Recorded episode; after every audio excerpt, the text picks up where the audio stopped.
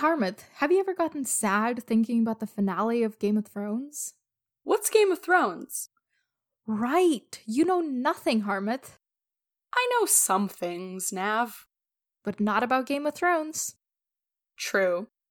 Well, Harmat, you won't get it, but I wish I could re experience the joy that Game of Thrones once brought me. If only I could relive the series through fresh eyes.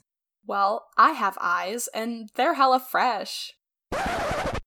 Have you, yes, you, ever wanted to forget the disaster that was the finale of Game of Thrones? Well, I have the podcast for you. It's called A Song of Ice and Fire Symposium. Join us as we read A Song of Ice and Fire, the book series that Game of Thrones is based on. And trust me when I say, the books are better.